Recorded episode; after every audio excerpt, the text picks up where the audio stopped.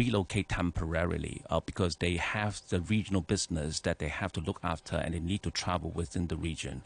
But now with the more relaxation, we're actually we are seeing people coming back, and many of these financial institutions are telling us that okay, they are actually many of their staff that are temporarily relocated, they are now coming back. So um, I, I think it's a good sign. And, and where will this goal? We've got this goal of bringing in thirty-five thousand talented people every year. Uh, where is it going to come from? Um, I, I, I think that it would have to come uh, from uh, for, for different sectors. Now, for example, even if we look at the financial sector, it's not just finance as such, but uh, apart from people working in financial institutions, we also need all uh, all sorts of uh, supporting services, um, uh, professional services, for example, others accounting, legal, and then in the green finance field, for example, we also need people to have the knowledge about the environment, about green finance. Um, so I, I think um, it's a, a lot of uh, different kind of talent that we need. And of course, I'm just talking about uh, finance. And uh, I think the government has laid out a pretty uh, uh, ambitious agenda in uh, redeveloping uh, Hong Kong's economy. So I, I do expect that um, uh, we should be looking at all sorts of talents, not just finance. Well, Mr. Chan, good luck with the investment summit this week, and thank you for joining me on Money Talk this morning. Thank you so much. Thank you. That's Darryl Chan, Deputy Chief Executive Officer at the Hong Kong Monetary Authority. You're listening to Money Talk on RTHK Radio 3. Let's take a final look at the markets for this week in Australia right now. The ASX 200 up just over 1%. In Japan, the Nikkei 225 moving further ahead now this morning. It's uh, up about one and a third of a percent. The Kospi in South Korea uh, has gained 0.6%. And also looks like the Hang Seng is going to open to the upside, about 150 points firmer, which will put it just back above the 15,000 level when trading gets going this morning. Thank you very much for listening to Money Talk this morning. I'll be back tomorrow morning at 8 o'clock. Coming up after the news is Back Chat with Danny Gittings and Mike Rouse. The weather forecast. Dry with sunny periods, maximum temperature around 28 degrees. It's going to be windy and some swells in the next couple of days, cooler with showers on Tuesday and Wednesday. Standby signal number one is in force. There is also a red fire danger warning in, in effect, and it's 24 degrees, 52% relative humidity. Just gone 8.32, here's Ben Che with the half hour news. Distraught relatives in Seoul have been visiting hospitals and a missing persons center searching for people who may have been injured or killed in a crash on Saturday that killed at least 153 people celebrating Halloween. Four Chinese nationals are among the dead. Meanwhile, police in Hong Kong urge revelers who plan to celebrate Halloween in Lan Kwai Fong tonight to avoid gathering on steep slopes and steps in the area and vow to step up crowd control measures. An assistant police commander for Central, Chow Wing Yi, said police want everyone to enjoy the celebration safely. We will implement one-way pedestrian flow. Everyone knows that in Lan Kwai Fong there are many steep slopes and stairs. To avoid danger, we hope people won't stay or gather at these places for too long. Epidemiologist Benjamin Cowling says he doesn't think it'll make much difference to the city if COVID travel restrictions are dropped, such as the testing of arrivals and restrictions on their movements in the first few days. Hong Kong's daily COVID caseload has hovered around the 5,000 mark for weeks. Professor Cowling from the University of Hong Kong told RTHK that travel measures were only critical for countries trying to stay at zero cases, such as Macau and the mainland. In Hong Kong, we got 5,000 cases a day. Travel measures are not critical to us. They really don't do much except cause disruption and cause enormous cost actually to the city. So I don't think there's a risk associated with stopping the on-arrival testing or the, the post-arrival testing, and I don't think there's really any risk associated with dropping any of the other travel-related measures in Hong Kong, and I don't understand what the idea is about what these measures are stopping from happening. And that's the news from RTHK.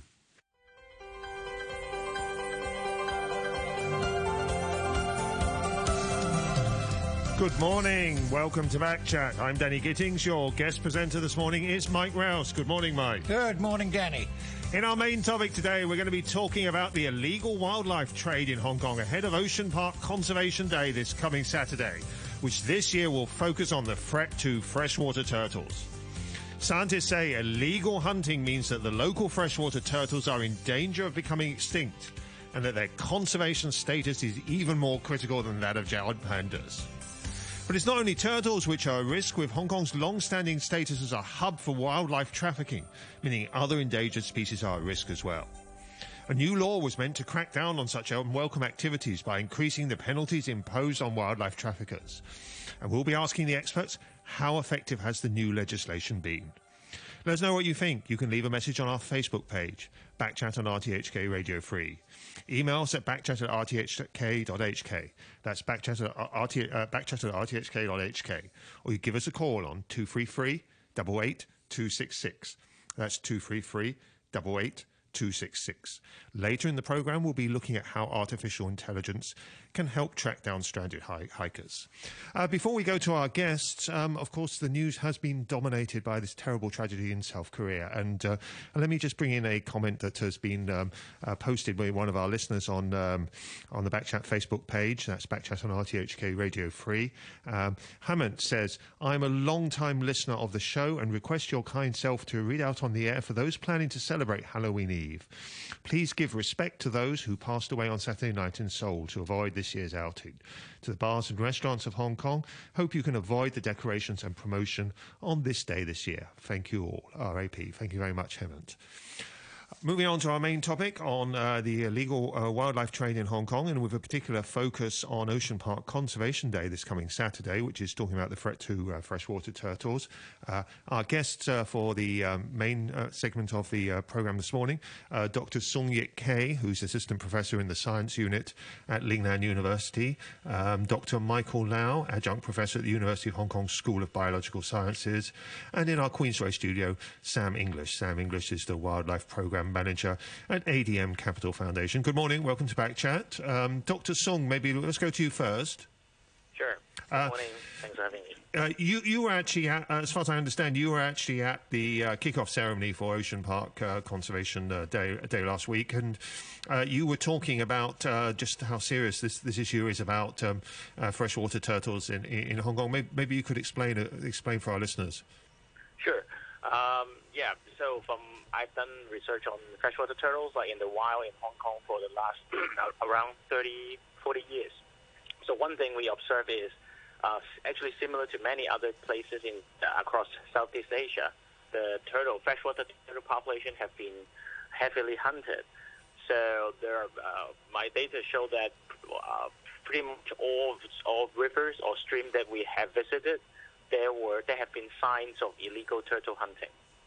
Uh, and then there uh, there are there a lot of places we should find turtles that uh, we cannot find anymore. So maybe uh, close to 80 or 90 percent. So that's like a distribution uh, from a distribution perspective. And there are species that are very close to what we call functional extinction, which means they cannot really find a mate to reproduce. The population is no longer viable. Right. Good morning, Doctor. What what's the legal position? On because I've seen people hunting turtles in in reservoirs. Where is that? Sorry. I've seen people hunting uh, turtles, for example, in, in a reservoir in a country park. Um, what's it, what is the legal position? Is specifically so not allowed? It, it, it's not allowed. So there are uh, two laws uh, related. So one is the CAP 100, 170 called Wild Animal Protection Ordinance. So all wild turtles are protected. Basically, you cannot hunt it, you cannot harvest it, uh, and wild turtle, freshwater turtle in the wild. And then you, uh, in many cases, they use trapping device. So they use like metal cages, uh, or in, in recent cases, we found people using electric fishing tools uh, that are all illegal. Um, yeah, across? Hong Kong, no matter in country parks or not. Right. Who who's in charge of enforcement? Uh, AFCD, Agricultural, Fisheries and Conservation Department. Why, why are you smiling, Mike? Well, because I've never seen anyone on patrol doing this. What, yeah. What's the what's the prosecution rate like?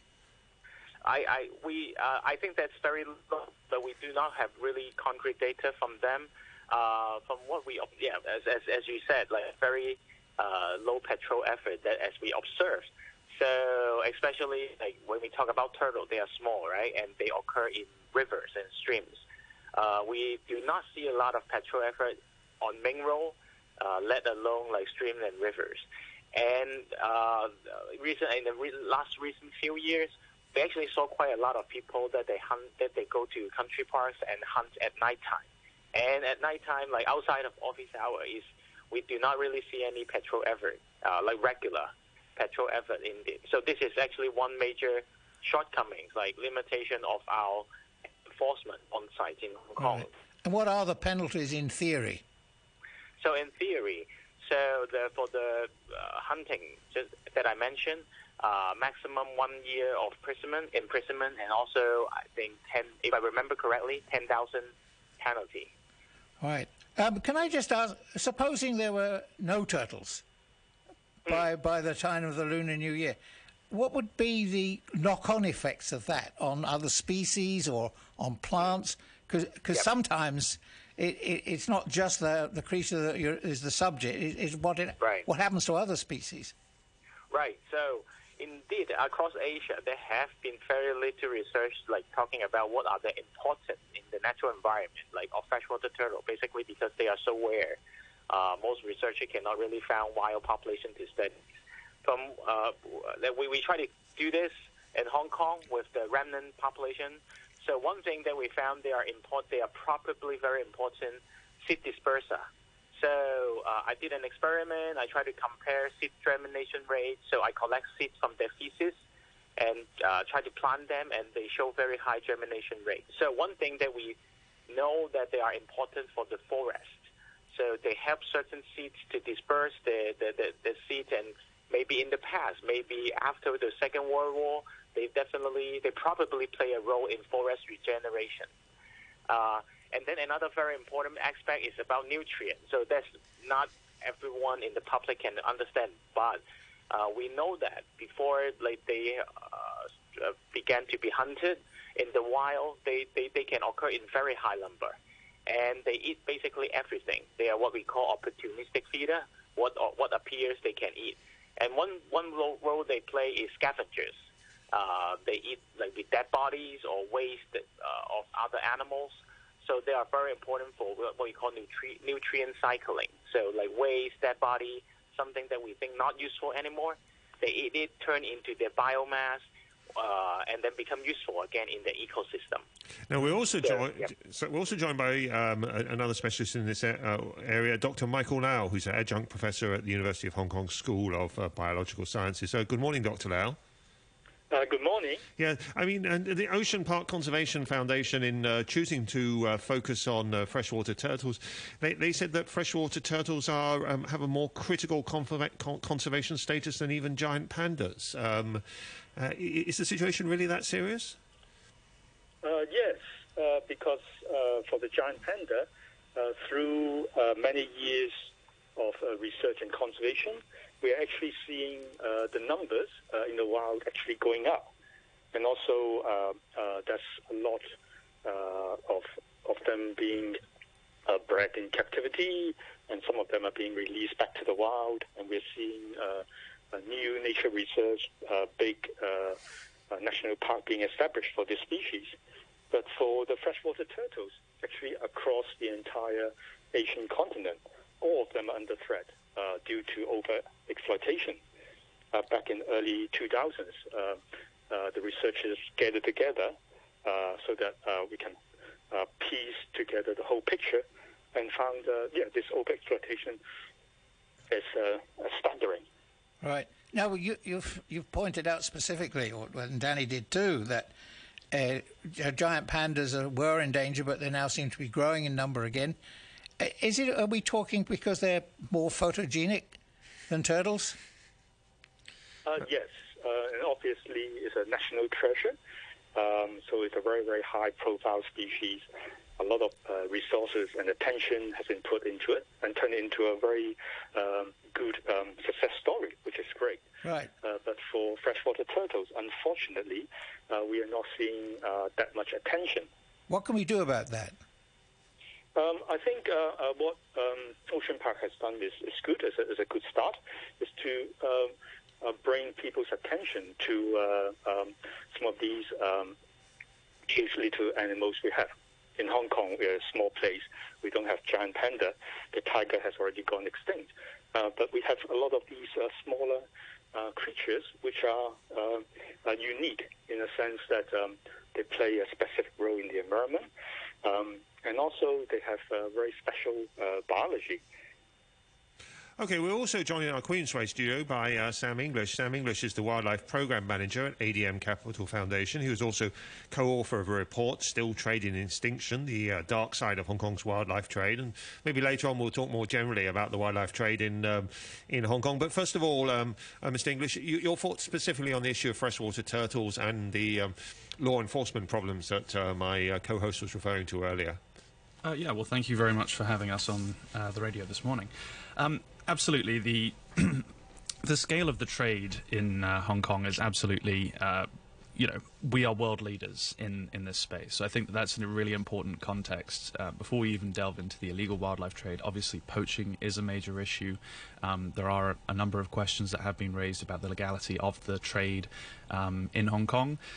But I think it's also really important that we, we think about Hong Kong's uh, significant contribution to the decline of freshwater turtles around the world. It's not just about the ones that we're poaching within our city, but it's also about the ones that are coming into Hong Kong via questionable means or are being poached in other jurisdictions and then somehow entering the markets um, ostensibly legally. Why would uh, turtles enter the market? You mean they're being brought in as pets? Yes, absolutely. So one of the other reports that we worked on was called Wild Threatened Farmed.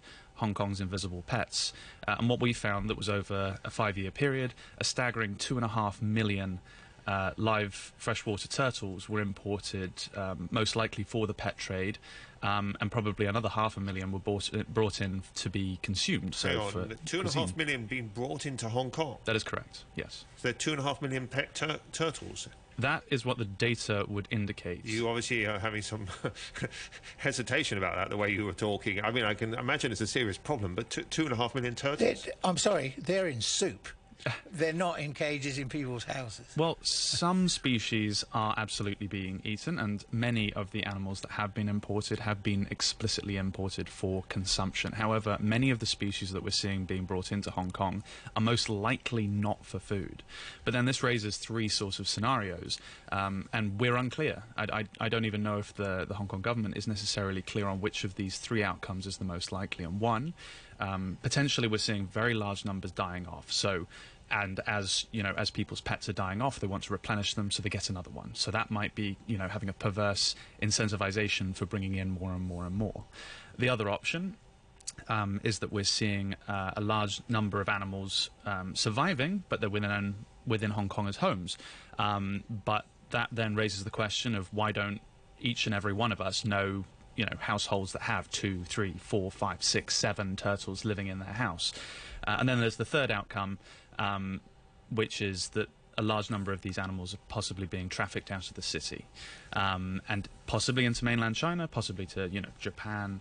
Um, and, and, other jurisdictions. Right. Yeah, I'm sorry, we're still struggling with this idea of even. I mean, I mean how many cats and dogs in Hong Kong? That, that, that, was actually going to be my next question. We're an entrepot. Mm of sorts. I know in many different species, but where are the tur- where would the turtles go? Well, as I say, there's kind of those three most likely scenarios, and it's very most it's very probably a combination of those three. Um, but the reality is there isn't the data to necessarily support any one of those outcomes, and that's one of the things that we've really been in support of is for a more comprehensive review of the scale of the trade because I think before we even understand how to regulate the trade better, we need to really understand what's what the outcome is for so many of these animals. Right, because I, when I think of pets being being discarded as well, people also get bored yeah. with a dog or a cat or a rabbit or whatever, and they just put. It's easy easy to imagine them doing the same thing with a turtle, but then you would be finding them in the wild, and we're not finding them in the wild either. Well, there there is evidence to suggest, and I think um, Dr. Sung Yik-hei uh, and also Dr. Lau would both be very well qualified to comment on the fact that there are species that we are seeing in local ecosystems which certainly shouldn't be there and certainly are not endemic. So there's things like the alligator snapping turtle. I mean, this is a this is a big old turtle that comes from America, and they can grow up to you know 70 kilos. They've got a, a hell of a bite on them, and some people do abandon them when they realise, you know, this animal is going to live for you know 30 plus years it's getting way out of control in terms of size. This one could actually take a finger off. So what the hell do i do with it? And you know it's really difficult to know how you manage an animal that you bought as a cute not necessarily cuddly, but as a cute, small little hatchling, and then it's just continued to exponentially grow bigger and bigger and bigger until you just can't really facilitate its growth or, or keep it in good condition within your home. I mean, we all live in flats in Hong Kong, so it's really difficult to manage a wild animal that does grow to that scale um, suitably. Most of us would really struggle to provide for its nutritional needs, um, to provide the space that they need. Um, yeah, and to, and to keep it and yourself um, safe. Well, you're certainly learning a lot about turtles this morning, aren't we, Mike? Um, uh, yes, we are. We're, we're discussing uh, the wildlife trade in Hong Kong with a particular focus on the threat to freshwater turtles, which is the theme of Ocean Park Conservation uh, Day this year, on this coming Saturday, Sunday. Uh, if you've got any thoughts, uh, email us at backchat at rthk.hk. That's backchat at rthk.hk. Or leave a message on our Facebook page, backchat on RTHK Radio 3. Uh, let's go back to Dr. Sung and to pick up on the point that Sam Inglis has raised, saying that Dr. Sung, are, are, you, are you, in your research, are you finding evidence of, spe- of t- uh, turtles, uh, species of turtles in Hong Kong that have clearly been introduced that aren't native here, that may be abandoned yeah, pets? Yep. So we actually collect, like, uh, in the wild or from other people observations, we actually observe quite a lot of uh, non-native, so freshwater turtles introduced by human beings uh, from elsewhere. I think we record over like 25 species. Many different types might be one of the places with the highest diversity of non-native freshwater turtles worldwide. So uh, those are those animals are probably from like released pets or from mercy released. Um, yeah, so we actually found a lot of them. Uh, Dr. Lau, any thoughts on this about the introduction of um, basically species from overseas into our ecosystem? Uh, yeah, I think if you go to uh, the urban park or the reservoirs, um, quite often you'll see the uh, uh, red ear sliders, uh, which is a very common pet turtles uh, for sale in, uh, I think, in, in all the wet markets in the aquarium shops. You'll find baby uh, red ear sliders for sale. They're green in color, It's got red ear, very cute.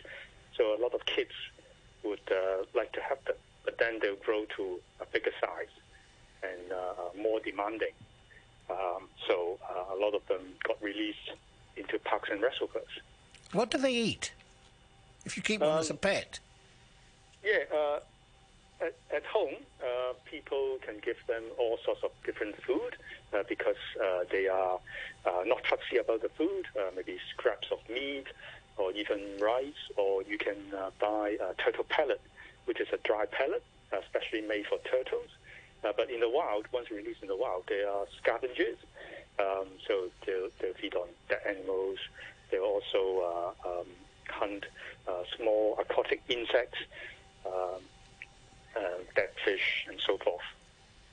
All right, so they're useful on this uh, re- nutrient recycling we were talking about before. Well, we, we do have the, the native species, so we, we don't need an exotic species. And in fact, um, uh, one native species, uh, the Reeves' terrapin, um, uh, we suspect uh, the population has gone down. It's, it's getting uh, more difficult uh, to find them in the wild. They share the same habitat as the red ear sliders, and red ear sliders are bigger, more aggressive. So it, it's quite possible that red ear slider has outcompeted our native turtles. Right. Did some of the imports sort of re, de, re, de, replace and push out the, the local species? Yeah, the sliders um, uh, is uh, is uh, one of the hundred uh, most important invasive species. So uh, it has caused uh, environmental um, impact in other places but in Hong Kong, uh, there hasn't been any detailed study, so we do not know the exact impacts it has on the ecology. Uh, an interesting comment coming in from a listener, Mark, uh, emailing at backchat at rthk.hk. It's backchat at rthk.hk. Says uh, AFCD, uh, it's the Agricultural Fish- Fisheries and Conservation Department, are only gatekeepers. They seem to do nothing else. Full time employed park rangers are needed. Um, how about that, Dr. Lau? A speci- specialist team to um, uh, to preserve turtles. Um, yeah, I think I think that's a very good suggestion. Actually, um, we have 40% of our land as country parks, so they have uh, park wardens, uh, but they have many different duties, like uh, cleaning up uh, barbecue pits and so on and so forth. And um, for the, the illegal hunting we observed uh, and occurring at, um, uh, at uh, late at night, I think a small team of uh, dedicated uh, park rangers who wouldn't uh, who wouldn't be upset by getting their feet wet, um, yeah, would be would be highly welcome. How about that, Sam Inglis? Uh, absolutely. I mean, anything we can do to bolster the enforcement uh, is, is a very much a welcome step. I, I would definitely be in favour of, of more more footfalls in the country parks from government regulation. One, one thing that struck me in the conversation so far between the three of you um, and our questions is how little we know. What, what can we do to plug the information gap? Yeah, maybe, if if you don't mind me going uh, first, um, I think that there's a number of different data gaps, and I mean, in terms of understanding our ecological footprint in the the global scale, understanding how we're affecting global biodiversity loss, which I think is an important piece of the puzzle, um, particularly as we're a tiny city that has led the import of live reptiles that are governed under the Convention on International Trade of Endangered Species for, you know, at least five, six, or seven years. Um, we do have a responsibility to many other jurisdictions. So I think some of the data gaps that we need to be plugging is what are the outcomes for these animals that are entering our city. We also need to be much more clear about which animals we are allowing into our city. So, you know, whether it's some form of positive or negative list, we need to be very robustly assessing the suitability of the animals that are coming into our city, whether it be on conservation grounds, whether it be on their suitability, how technically challenging they can be to care for.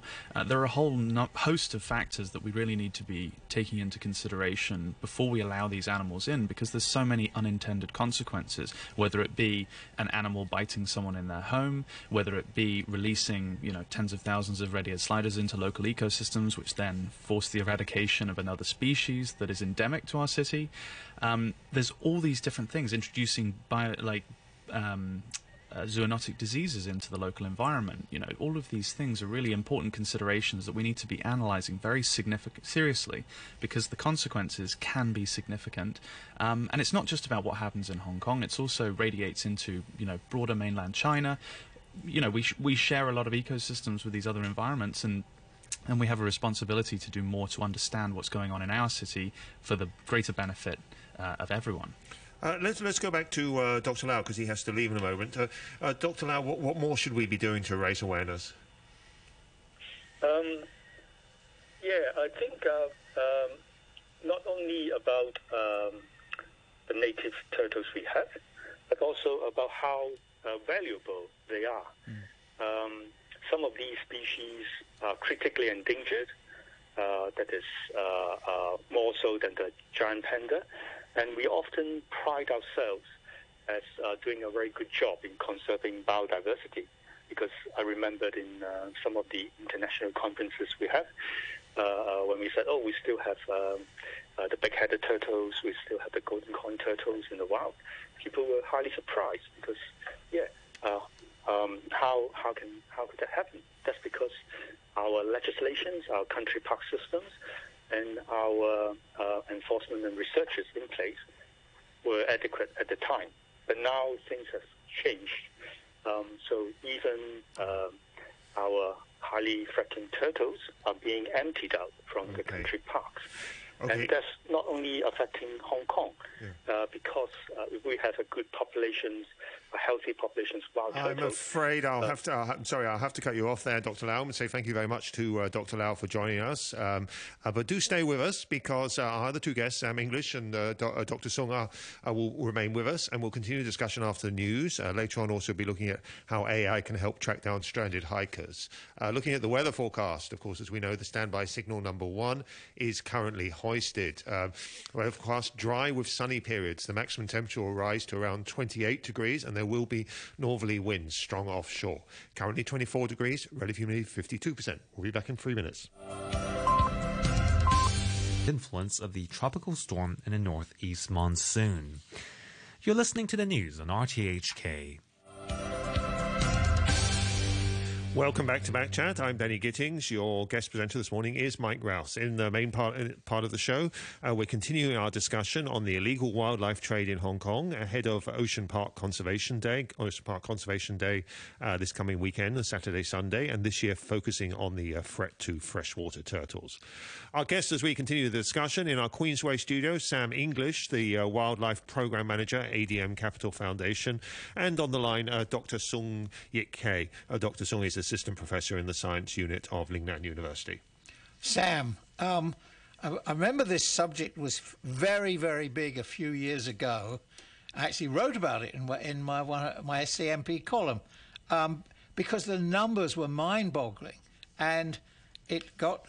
Uh, uh, I think the legislation on organised crime was changed so that uh, the police gave more priority to this subject, and we recognised it for what it is. It's, it's a huge money spinner for organised crime.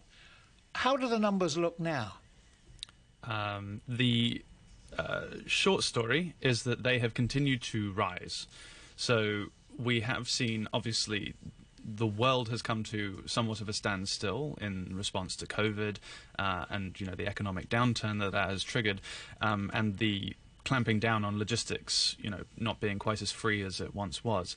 Uh, but what we have seen is, despite all of those sort of stagnations, the wildlife trade, or at least the proxy for wildlife trade or illegal wildlife trade, which is seizures in Hong Kong, we have seen the value and the volume of those seizures continue to rise. So 2021, for which you know is the latest year we have data for, uh, I think we seized approximately 408 metric tons um, of wildlife products, which ranges from uh, everything from live live animals to uh, logs to totoaba maws, all the and shark fins, and all of these these high value, high conservation value uh, products which are being brought into our city, um, which amounts to hundreds of mil- yeah hundreds of millions of dollars worth of, of wildlife products. There was something about pangolins. Uh, pangolin seems to be the the, the, The scales, is it? Uh, Yeah, absolutely. So pangolins historically in Hong Kong, I mean, up until say two years ago, we were definitely one of, if not the leading importer uh, of pangolin scales, uh, and, and a really key thoroughfare for their trade.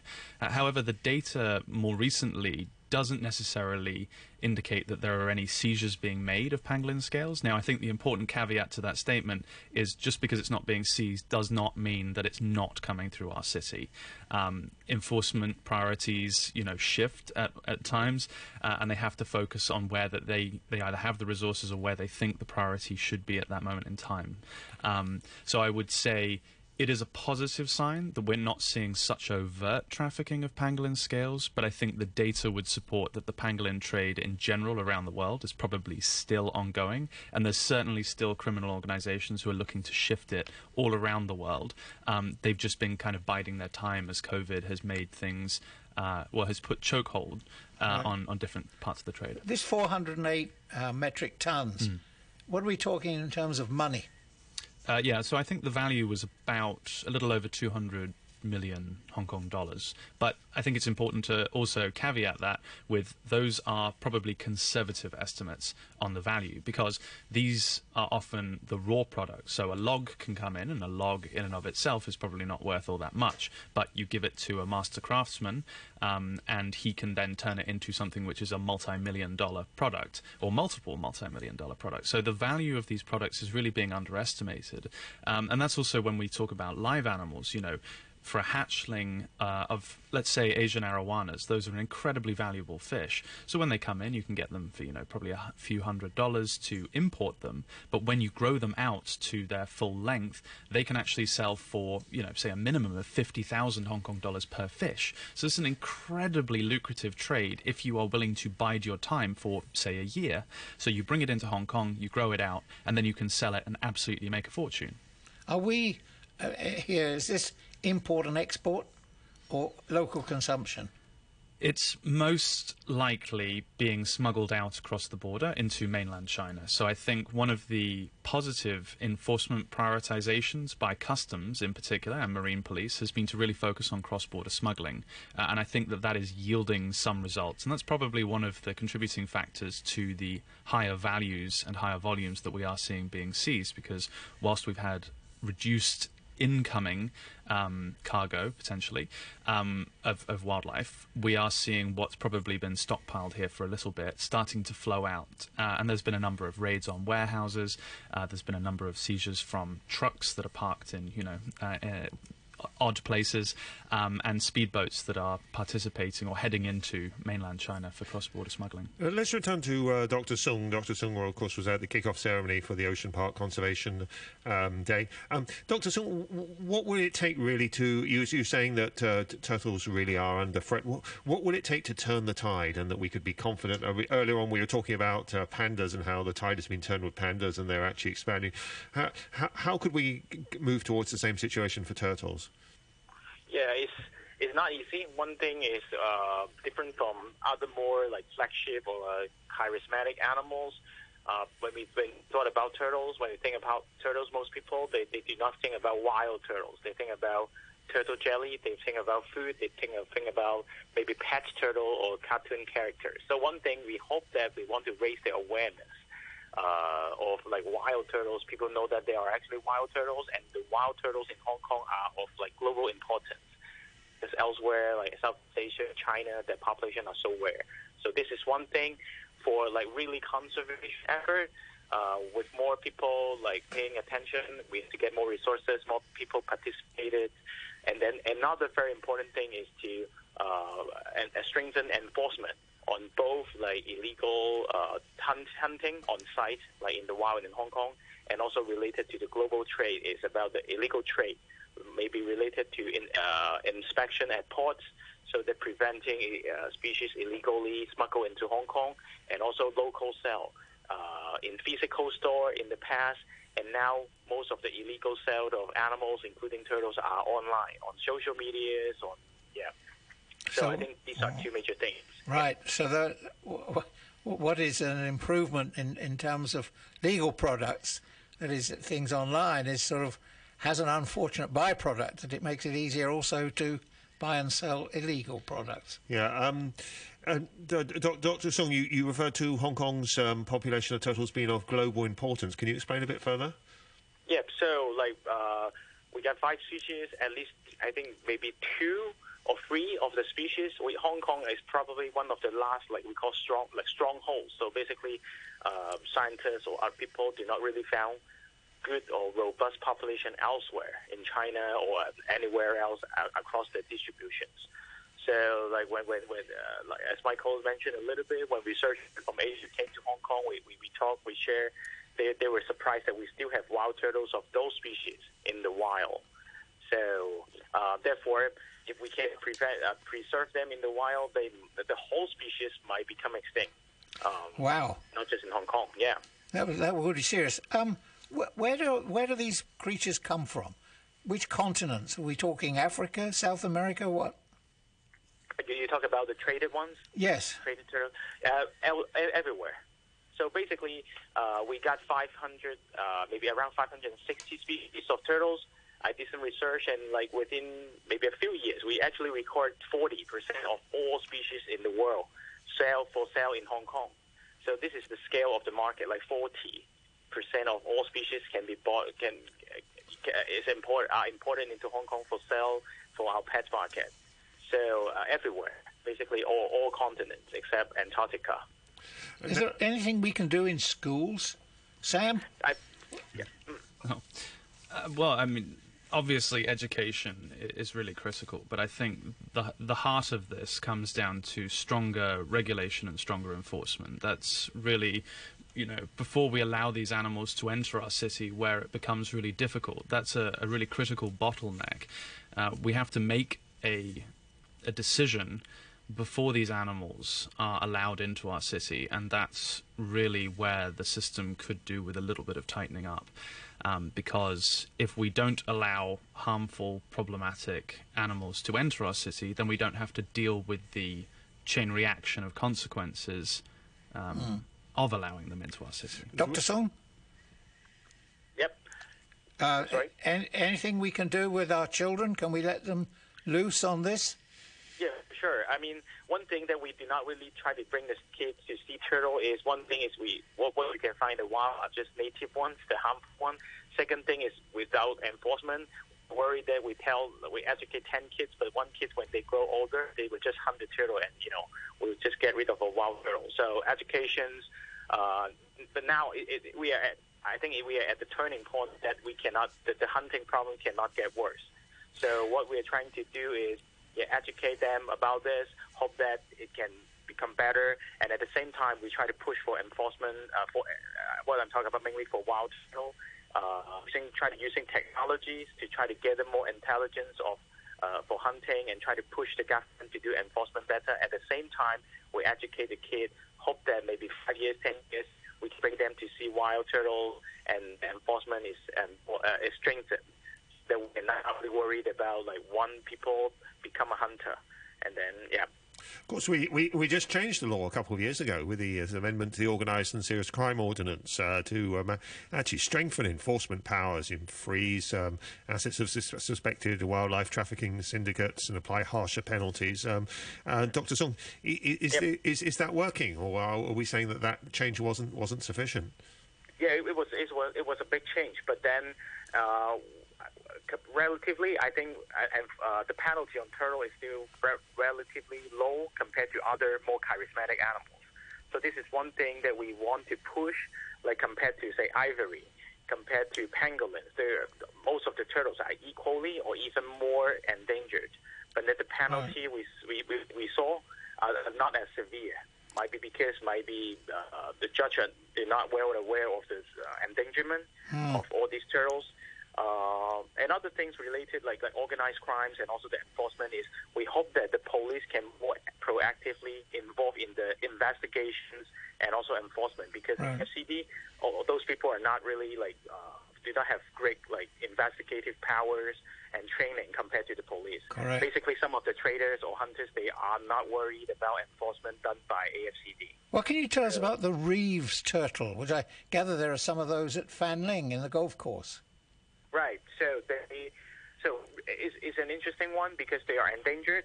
So they are very, they are rare in the wild, but at the same time they are a little bit different from other rare ones because they are heavily farmed. So in China, so millions of Reeves terrapins are farmed in China to, mainly to support the food market, and you can buy them in like for ten dollars, twenty dollars in the pet market. But uh, the thing is, a lot of people release them uh, in, in mercy release so we found them in reservoir. From the, but, but from the optimal up habitat, like wetland, like marshes, like fish pond, uh, we do not really see them anymore. They are very rare in their original, like where they should occur. Uh, let's go back to uh, Sam Inglis on, on, the issue of enforcement. Uh, and we mentioned that it's a very significant change in the law just a couple of years ago. Um, and how, how would you um, assess the situation now in terms of um, how much the legal situation has improved and how much you, you presumably think still needs to be done? Well, as I say, the scale of the illegal trade based on the proxy of seizures, the, the volume and the value of seizures that we're seeing coming into the city, uh, very strongly points to organized, orchestrated crime, which is significant. I mean, it's high value. It has to be committed by a significant number of people. Uh, and the modus operandi that they're using, namely something like cross-border smuggling, um, hints to you know transnational organizations or trans transboundary um, groups that are quite proficient in this. So what we need to be doing is taking players off the board. Uh, we can't continue to focus on taking pawns or mules off this chessboard. We need to actually start taking kingpins down, and that doesn't mean that we, you know, just focus on. Um, people who are based in other jurisdictions, we need to be really focusing on what's happening in Hong Kong. We need to be taking out those key intermediaries who are facilitating this trade, the people who are transferring the funds, who are receiving the funds, the people who are organizing the cross-border. So, what, what specifically would you like to see then? I mean, what would you like to see that hasn't wasn't already introduced by the, the last amendment to the law? Well, it's not necessarily about amending the law. As I've said before, it's about enforcing the law. So I think the key component here is that we need some strong prosecutions. The intention of several of the key legislative reforms that we've had over the past five, six years is that they were intended to deter wildlife criminals. And one of the challenges is that we've seen wildlife volumes and wildlife values continue to rise. So that to me indicates that the wildlife criminals are not getting the message. So the key part here is that we need to start prosecuting them and convicting them, handing down very severe sentences, which they are provide, which are provided for under the ordinances, and we need to have these people um, known to the general public. We need to be aware that these prosecutions are happening, that these people are being convicted, that there is some accountability within the system that is taking these players off the board. I think that's really critical here. Right, because once these trade channels open and are open and established and profitable, the, the range of products can be wider, can't it? Absolutely. It won't just be animal species. Could well, that could be other things. Yeah, that's totally the case. I mean, in terms of the cross-border smuggling, these people aren't necessarily just smuggling wildlife. You know, we see shark fin and bird's nest and abalone that's going across into uh, mainland China, along with wine, with Louis Vuitton bags, with Gucci watches, or whatever it happens to be. There's all this high value product. We're seeing Asian arowanas that are being trafficked with tropical fish that are for consumption, with lobsters. You know, these things are interconnected, and if you start to take these players out of the wildlife space, it's going to have a positive benefit in so many other areas of organized crime.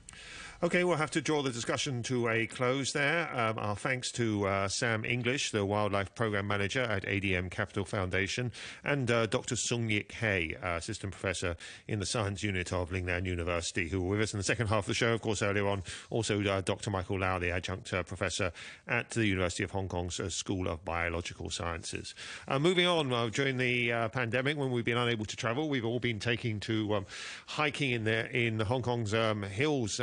Uh, much more. And of course, um, that has led to a surge in the number of cases of um, accidents and uh, requirements for rescue. Um, the um, Fire Services Department is moving to try and make it easier to um, actually um, uh, cope with these kind of hiking accidents uh, by introducing um, artificial intelligence to analyse photos taken by drones, which they say can speed up mountain rescue operations. And uh, joining us to discuss this important development is Frankie Wong. Frankie Wong is Assistant Divisional Officer at the, of the Tactical Support Unit at the Fire Services Department. Good morning, Mr. Wong. Yeah, good morning. Thank uh, you. Maybe you can, perhaps you could start by explaining to us about this exciting development using um, analysing photos taken by drones. Oh yes, thank you very much. Uh, actually, uh, Fire Services Department always devoted to look for some solutions and new technology to strengthen our operational capability. And with the development of the drone technology, we have to take a huge amount of photos during past incident. Uh, I would like to say about the, the, the rescue that uh, we have two main categories. First one is the uh, the rescue, the the himself the member himself, he can make the call, the caller, he can make the call to uh, uh, ask for help. It will have a very clear location for us to go with. And secondly, and for another kind of category is that uh, the uh, caller didn't make the, the call himself. Uh, what what it what what, what it means is that uh, actually uh, we are facing some calls that uh, the call is raised by his caller, uh, raised by his family members or uh, other relatives that uh, report missing in the mountain. So uh, we always develop another kind of resources or scale another kind of resources to deal with this kind of incident. And for the software, we there's a two two steps for us to deal with. First is the photo collection steps. We have to collect a, a lot of aerial photo taken from the drone, and we learned that the photo taken has to be a specific photo format in, terms of the resolution and the relative height to the ground. And this involves a specific drone operational techniques, uh, which is a terrain following uh, technique. And uh, put, to put it in perspective, uh, for one square kilometers, it will generate about uh, 14 thousand of uh, images, which equals to 140 standard soccer pitch size. And this is step one. And go to the step two is the core of the uh, software. We need to use the deep learning model by the artificial intelligence software that uh, it can detect the uh, image. Uh, it costs up to five seconds per, per, per image. And uh, after that, it will uh, which uh, have a confidence level uh, generate that in descending order and it will be screened again by, the, by our frontline rescuer uh, for a particular uh, confidence level. After that, if there's a suspect human object is detected, it will be labeled in the photo. And the AI model uh, has to be trained by uh, a lot of sample image, which uh, we have to take the photo from uh, some of the training environment and in different terrain to let the model to learn is it, it, the actual environment so that the model could be able to recognize different pose of the human, such as uh, lying down with different position or even standing. And uh, in the in the status now, we accept to have a lower precision level uh, for the uh, software because we rather to want to have more false positive for us to to screen the photo and and rather than missing out the true positive image that actually if the, the casualty is there.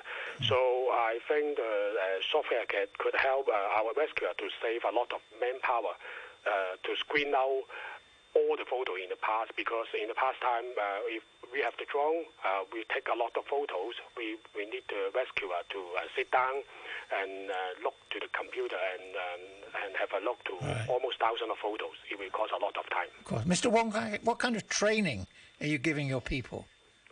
Oh what kind of training? Um, actually uh, we we design in, in the design phase of the software we we asked the local startup to design the software to be uh, easier to be used because uh, it will be deployed to the frontline rescuer to use the software.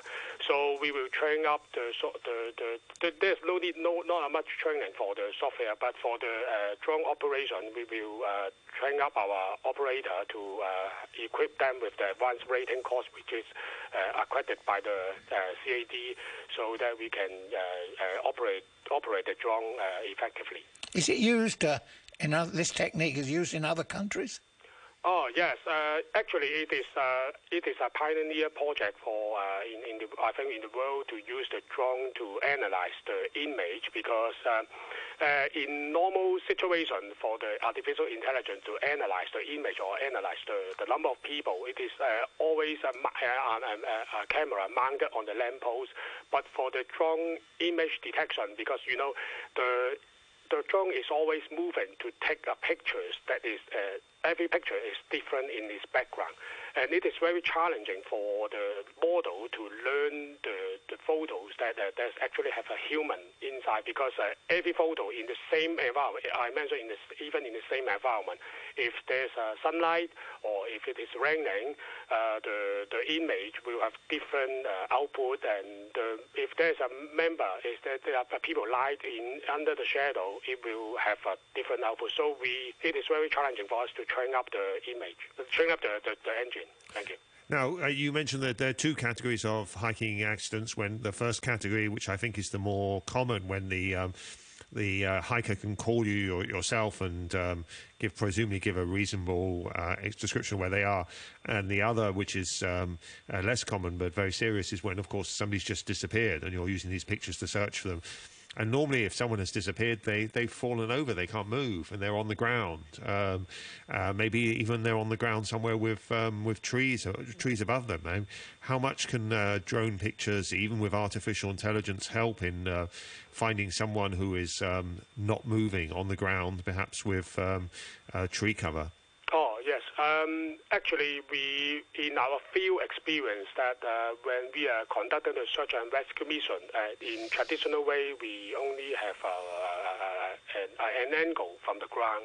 We have to uh, uh, move through, through, the ground, uh, visit the bushes, visit the tree underneath to try to look for the possible the, the, the subject. And actually, this is a, a, limitation for the technology right now because uh, if uh, the casualty himself is uh, lying under the tree and it is fully covered by the tree, and uh, in the, the drone image cannot take the photo effectively uh, to, to uh, locate or pinpoint that person. But if it is taken from a 45 degree inclined angle, and it may be able for us to detect a human being un- underneath the, the, the uh, yes. More, more people are hiking, I think, now for the reasons we mentioned at the beginning. That is, uh, we've been basically trapped in Hong Kong uh, yeah. and unable to travel for such a long time. Mm-hmm. Have you have you noticed an up an uptick in the number of people uh, oh, you're searching for? Yes, uh, correct. Uh, uh, I have some statistics to share with all of you that in 2019, there's uh, only 215 number of incidents as received by Fire Services Department, and in 2000, 2020 it already raised uh, to 602, and, two, and in 2021 it uh, even increased to 951 number of calls that uh, it, it, it, it, it only it show an, an upward trend for um, for us to see that actually uh, if everyone cannot travel to outside, uh, uh, out of other country, uh, they will perform the, the, hiking activity because uh, I think uh, Hong Kong have a very nice view and the mountain is nearby, so everyone will choose to do some exercise in the mountain or hiking. Okay, thank you very much. Yeah. Uh, that was uh, Frankie Wong, uh, Assistant Divisional Officer at the Tactical Support Unit of the Fire Services Department, uh, talking about uh, uh, the new use of drones in yet another context. drones are becoming part of our life now, aren't they? In so many contexts, being used to detect people who have, have had accidents um, um, and to, to help locate them and bring that, them in. Those increasing numbers. It's pretty dramatic, isn't it? From just over 200 to 950. Yes, but I mean, if you've been on the hiking trails in the last couple of years, you just see they're so crowded, right? I mean, we'll have yeah. to wait and see whether that now changes. Now people are able to travel again, and maybe the numbers will reduce. Anyway, thank you, Mike. Uh, interesting show. It was, you know, when I saw the title, I thought, can we spend 45 minutes on turtles? Wow, we did spend 45 minutes on turtles and we could have gone longer. Okay, the weather forecast. Of course, the uh, standby signal number one is, is currently still hoisted, uh, but nonetheless, the weather forecast not too bad. Uh, dry with sunny period. Maximum temperature will be around uh, 28 degrees, although there, as you would expect, there are uh, some strong winds, occasionally gale force on um, higher ground. Currently, the temperature is 24 degrees, relative humidity 55%. Sitting for too long is bad for your health to guard against chronic diseases like hypertension and diabetes. You should be more physically active and reduce your time spent sitting. Let's cut down on our chair time and get up and walk more every day for better health. Visit chp.gov.hk for more details. The news with Ben Che. Around 200 financial leaders from more than 100 institutions have been arriving in Hong Kong ahead of the Global Financial Leaders Investment Summit, which starts tomorrow. Darryl Chan, Deputy CEO of the Hong Kong Monetary Authority, told an RTHK program the event was all about Hong Kong reconnecting and reopening as COVID 19 recedes. Distraught relatives in Seoul have been visiting hospitals and a missing persons center, searching for people who may have been injured